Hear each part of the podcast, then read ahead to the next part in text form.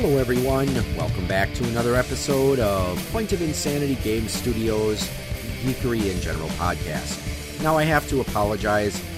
This is going to be a very short, uh, kind of off the cuff, rambling, rambling type episode. And just reason why is. Uh, well, that's not the reason why, but, anyways the reason why this episode is going to be little short is well, it, like many self-published role-playing game authors and non-professional podcasters, I work a day job. And they've been really piling on the overtime lately, which is great for the paycheck. But unfortunately, it you know leaves me with uh, a lot less time to do other things. Uh, lately, they've been having us do anywhere from about 10 to 14 extra hours of uh, overtime a week, which gives me 10 to 14 hours less to write or practice martial arts or do podcasts.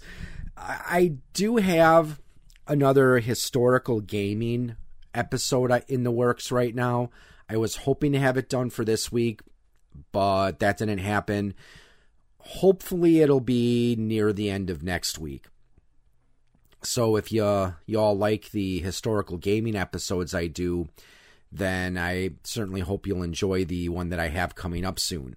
But anyways, on to today as well. Actually, going to do a couple different topics, and mainly because I've one of the things about being a podcaster is sometimes you've got ideas for a show, but you're not always certain if you're going to be able to do all these, you know, uh, if you're going to be able to really get a good full show out of you know those those ideas so sometimes you just kind of try to squeeze them all in together so I've done the occasional random rambling episode, and hey, what the heck? Let's do another ramble, rambling, random rambling episode.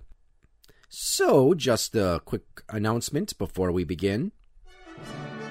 Welcome to Bone Throwers Theater. Nah, it's not that kind of show. It's an RPG actual play podcast. My name is Jordan, and I'm joined by our fun loving cast. This is Aaron. Jeff here. Johnny is my name. And I'm Jeremy. And what we do is dive in and play various tabletop RPG systems and games, such as Mini Six, Fiasco, InSpectres, Monster of the Week, Fate, and more. But no matter the rule set or setting, some pretty intense storytelling hits the fan. So whether you like epic fantasy, adventure, Comedy, Sci fi, horror, or just horrifically bad puns, we've got something to feast your imagination on. listen to our full episodes and more at bonethrowerstheater.com. and may the bones fall ever in your favor. Okay, and we're back. So now this is also the first episode that I'm going to be recording on my new computer I got, which I made the upgrade to Windows 10 somewhat reluctantly. I mean, my old computer, which was running Windows 8.1, was doing okay. It's just, you know, starting to run out of space and, you know, eh, decided with all the video and audio editing I do, I might as well get something that's a little bit little bit more memory and also a little faster. In some ways I kind of regret it, but you know, so far my programs seem to be working uh, rather well with it. And just a public service announcement, which will probably be uh, out of date in a couple months, but I'm recording this on October 5th right now, and just a couple days ago, they announced that uh, there was a problem with the latest Microsoft Windows 10 update where apparently, if you have a file that's not backed up to OneDrive, when you do the update, it will erase those files from your computer. So, uh, you might want to consider uh, holding off on that update and if you're uh, are on Windows 10 but again serves as a reason why backups are so important. I currently keep my all my uh, Point of Insanity Game Studio files, both the stuff for my podcasts as well as my my publishing, I keep five different backups of them. So yeah, I, I don't really think I'm paranoid, but uh, doesn't hurt to, well, you know, better safe than sorry. But the main of mini topic I have for today is about one of my new favorite games, Final Fantasy 15. Now, one of the things that made me want to get the game is I remember I was looking on the uh, Xbox One, you know, Xbox Live store, and I was reading a little bit about Final Fantasy 15. You know, I knew about it from Record Keeper and just hearing about it from other places, but decided to consider getting it. And I remember they had some promo videos and they had this really nicely put together trailer that used Stand By Me and then had different cutscenes. Most of them were from the game, but there was actually a few in there that were from another trailer called Omen, which you know actually surprised me that it wasn't in the game. Like there's this one part where uh you know Noct is going into into this he's approaching this boat in the middle of a desert and then he you know jumps into it and he's surrounded in this hellish landscape by a bunch of behemoths and you know he's doing all this other stuff. And i remember when i was getting oh yeah there was also a scene where he's driving down the road and the car flips and he's flying out of it. And i remember when i was getting near the end of the game i'm like okay i wonder when i'm going to see all this stuff happen. But apparently that was just in a little mini cgi movie type thing they made where uh, Omen was supposed to represent what would have happened if Noctis embarked upon this his journey alone. Well, the music they used in that was Stand By Me, and I have a soft spot for that song. I like it. Primarily, I'm a heavy metal fan, but Stand By Me is a really nice song. And that's one of the things that uh, made me kind of decide to get it. And certainly do not regret picking up a copy of uh, Final Fantasy 15, but it made me think. Now, let's talk a little bit about that song, Stand By Me. It was written by a musician, uh, Ben E. King, and for the longest time I always thought it was BB King, but I guess it's B Ben E. King. But anyways, um, anyways, this uh, song was inspired by an older gospel song as well as a passage in Psalm 46 in the Bible. Now, the song it's it's got a certain timeless quality to it.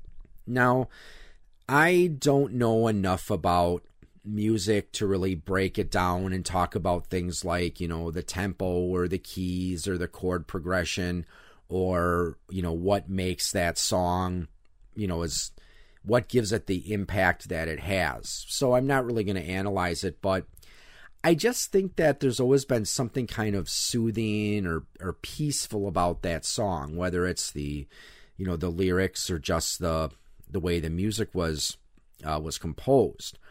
And I've heard you know a few other covers or you know versions of Stand by Me and I don't think I've ever heard anyone actually do a bad cover of Stand By Me.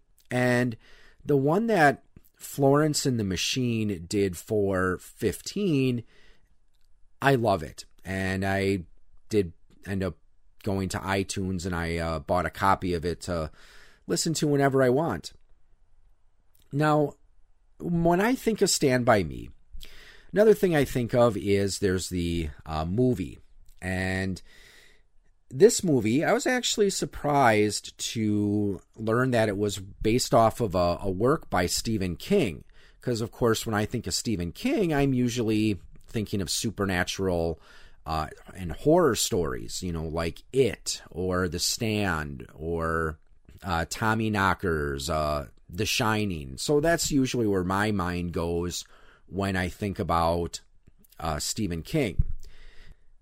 The movie was based off a, of a novella called The Body, and they decided to choose Stand By Me as the name of the, the movie instead. And I'm sure there's some rationale why, but I think that Stand By Me was actually a really good fitting for Final Fantasy 15. And I think one of the reasons is now there's not really a lot of similarities between Final Fantasy 15 and the movie Stand by Me, but there's some some common elements. Like for example, you have this theme of these friends going on a journey. And you know, the there's also this coming of age motif that goes with the movie, and I would even say with uh, Final Fantasy 15. It's been a while since I've seen Stand By Me, uh, but the main gist of the movie is you've got four friends that, you know, each come from various dysfunctional type households, and they hear about a boy who disappeared, and someone says he knows where he is that he was accidentally killed while walking along a railroad. So he these boys decide that they're going to go try to find the body and report it to the authorities and you know they would become heroes. Well, also during the uh, during the the movie, they're well at the end anyway. Uh, they encounter a group of older boys who you know they wanted to claim credit for finding the the body instead and the reason it's seen as somewhat of a coming of age uh, story is when the boys finally find the body one of the lines from the movies like you know the boy wasn't sleeping the boy wasn't sick the boy was dead and this was again that that loss of innocence you know the where it brought them face to face with death. Now, in Final Fantasy 15, you have the same, you know, you have a parallel. You know, you've got these four friends going on a journey. In Noct's case, his coming of age is going to be going to get married. Now, other than the fact that, you know, you've got four male friends that are going on this this journey, there's not really too much I can think of anyway to uh, compare the two, um, you know, the movie and the game. But in Stand By Me, there are some parallels, you know, with a couple of the characters that I could make with the characters of 15. The main character is Gordy, and he is he dreams of being a writer and escaping the town this small town they live in the reason why is because he had an older brother, and there was a big age gap between him and his older brother, uh, where and his brother had died in an accident, and he was, you know, going on to the army for basic training and all that, and well, uh, this kind of caused a rift between his parents and him. And I remember that in the movie, there's this one scene where he's having a flashback to the funeral, and his dad's like, it should have been you, um, because again the uh, his his parents were old enough to be his grandparents, really. I could kind of compare that to Noctis in a way. Uh, towards the beginning, it seems he does have a little bit of tension with his dad.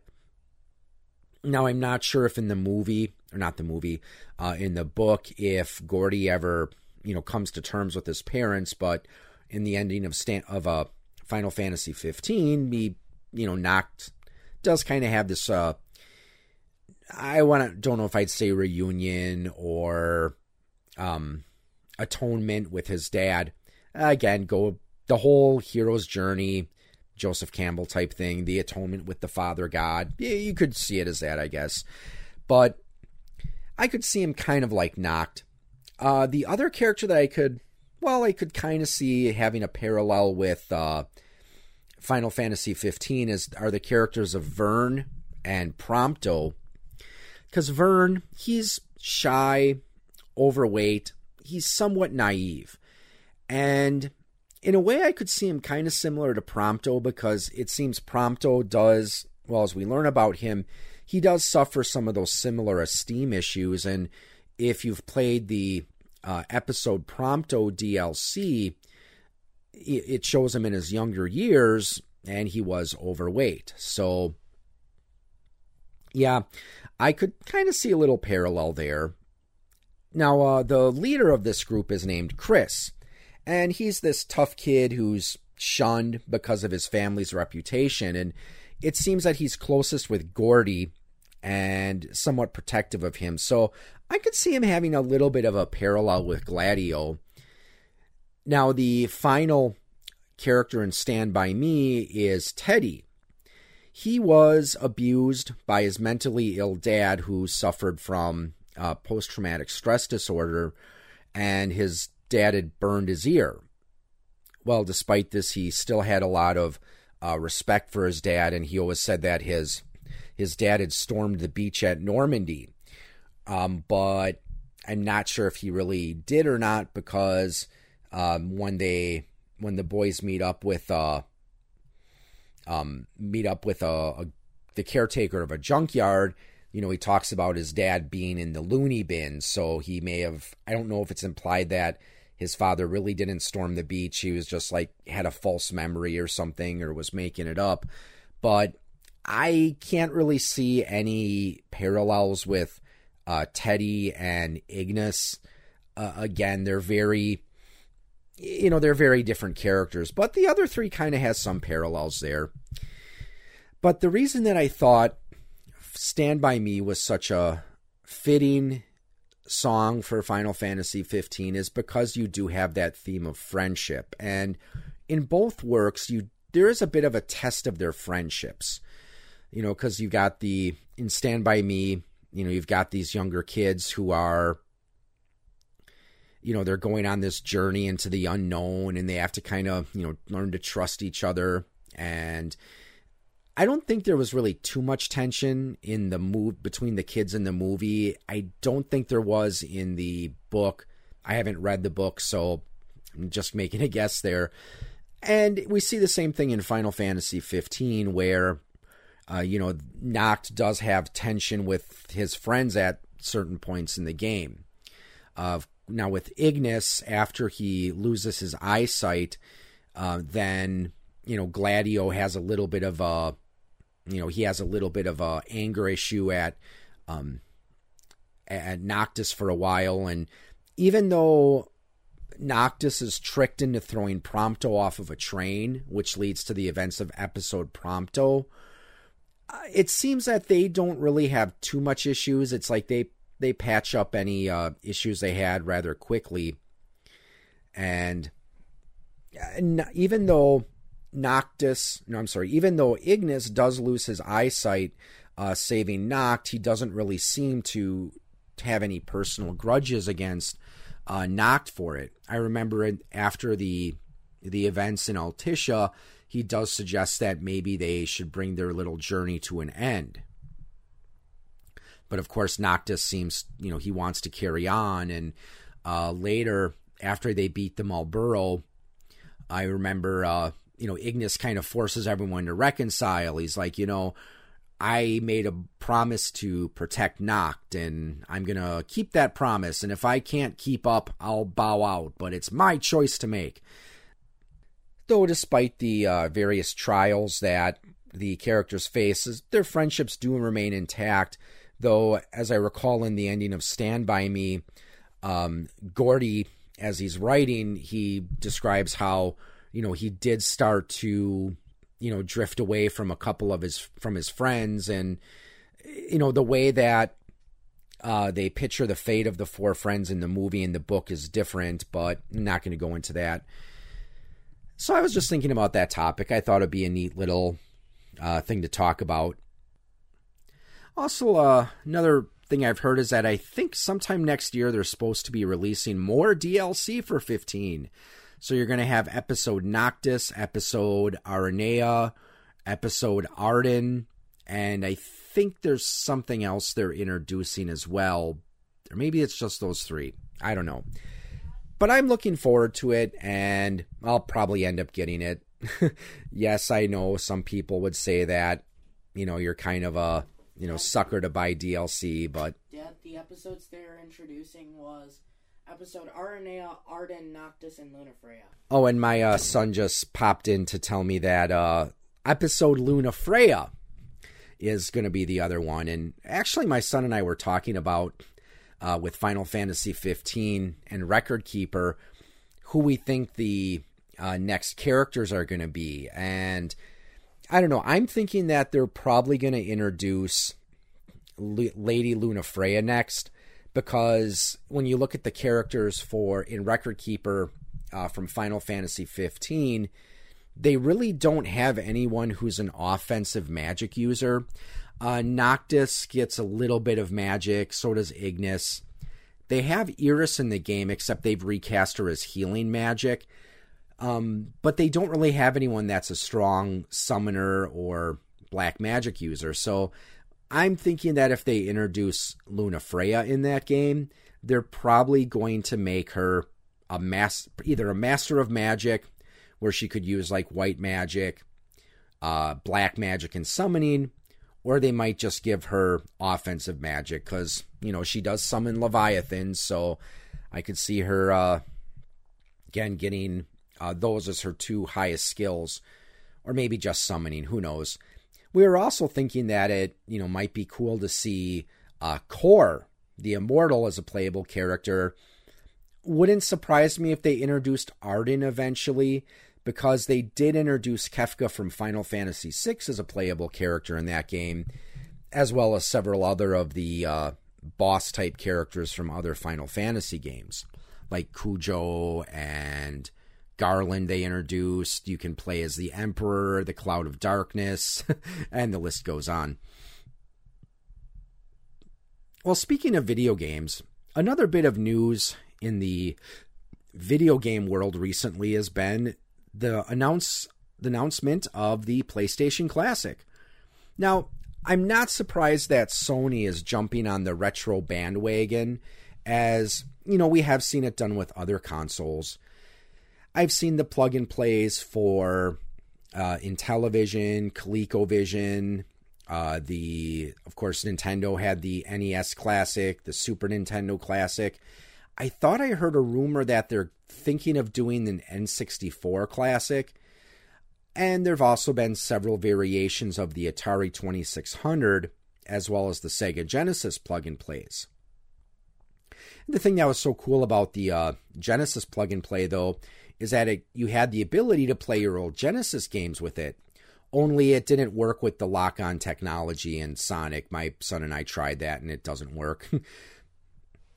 now, uh, I've talked about plug and plays before in this uh, in, on my shows, and you know, there's different types. Of course, you've got the stuff like the well, I guess how do we define a plug and play? And I guess I would define it as something that's not really a console in that you can't add any games to it and you can't play pre-existing games with it, which is why the I mean that Genesis uh, plug and play is kind of a that gray area because yeah, it does have the built-in games like a plug and play does, but you can use it with your old games. But still, I guess I would consider it. I would tend to consider it more of a plug and play because it does have those uh, games pre-installed on it. And I think that these are good for the. They can be good for the casual gamer, especially when you are going with uh, brand name ones like the you know the NES Classic or the Atari plug and plays or the Genesis one because it you know it does give you a chance to go back and you know explore some of these games you may have missed. I've also talked about other types of plug and plays. I did an entire episode a long time ago on Star Wars plug and plays. How you know again you've got these uh little handheld controllers that have a joystick and they'll look like you know, Darth Vader or the Millennium Falcon, and you pop it in and it has some cheap Star Wars themed games in it. Um, there's also other ones I've seen here and there that they're more generic, where the games they have are they're pretty forgettable. I mean, yeah, they'd be okay for your younger gamers, but for a experienced gamer, they're not really going to hold your attention very long. I've also seen other ones that are ROM hacks. Uh, probably one of the more well known ROM hacks out there is Pandamar, which is basically Super Mario Brothers, except it's hacked so that uh, Mario is a panda instead, and instead of the mushrooms and fire flowers, there's potion bottles, and I don't know. It's I've played it. It's not that great. I mean, the control just doesn't feel as fluid, and the sound effects are atrocious. and when uh, our Toys R Us was having its closeout sale, I did pick up another one of those plug and play things, which again had like 300 games on it. And I do plan to, to review that eventually, someday. Maybe. If my overtime at work ever ends. But, anyways, uh, I'm actually considering getting the PlayStation Classic because I missed out on the PlayStation era with, uh, you know, back then. I pretty much stuck with the Super Nintendo. I didn't really have enough, any money to get a new game system. So during the 90s, I was pretty much just playing my NES and my Super Nintendo. Um, usually, if I did play anything on on the Nintendo 64. It was at a friend's house. Honestly, though, I really didn't have a chance to play many of the games for the PlayStation when it was first released. Now, I've seen friends play games like, you know, Final Fantasy VII and Symphony of the Night, uh, and I have had a chance to play a couple of games here and there, but it's not a system that I've had a lot of experience with. It's going to come with 20 titles. So far, the ones I've seen are they've confirmed anyway Final Fantasy VII, Tekken 3, R4, uh, Ridge Racer Type 4, Jumping Flash, and Wild Arms. I thought I heard a rumor that Symphony of the Night might be on there. Now, uh, one of the games on there that I'm actually really uh, hoping to have a chance to play is Wild Arms. I was at a friend's house and I saw the animated intro, which has this really atmospheric song that sounds like it belongs in a spaghetti western which from what i understand the you know westerns are one of the things that inspired that game i'm actually kind of surprised in a way they put final fantasy VII on not that it's a bad game or not that it's not a popular game it's just that it's been ported to you know other consoles like i think there's an ios version of it and then uh, not only that, you can get it on Steam. Um, you can also, I'm sure you can download it on the PS Network, and I think they even made, they may have even made a version for the Xbox, but I'm not sure. So I was kind of surprised that they saw they put that one on. I suppose it's a good selling point though, since you know for a lot of uh, well, a lot of gamers that are probably around in their 30s right now, Final Fantasy VII may have been one of the first Final Fantasy games they played, if not the first. So it should be interesting to see what else they put on it. And since I missed out on the PS era and I've probably missed out on some really good games, that's one of the reasons I'm really looking forward to uh, giving this game, the, giving this console a look, and possibly picking it up if there's some other games on there that uh, that fit my that that pique my interest. Well, I think I've rambled enough for now, so I guess I'd like to thank you all for tuning in, and uh, hopefully, my next episode I'll have that historical gaming episode ready.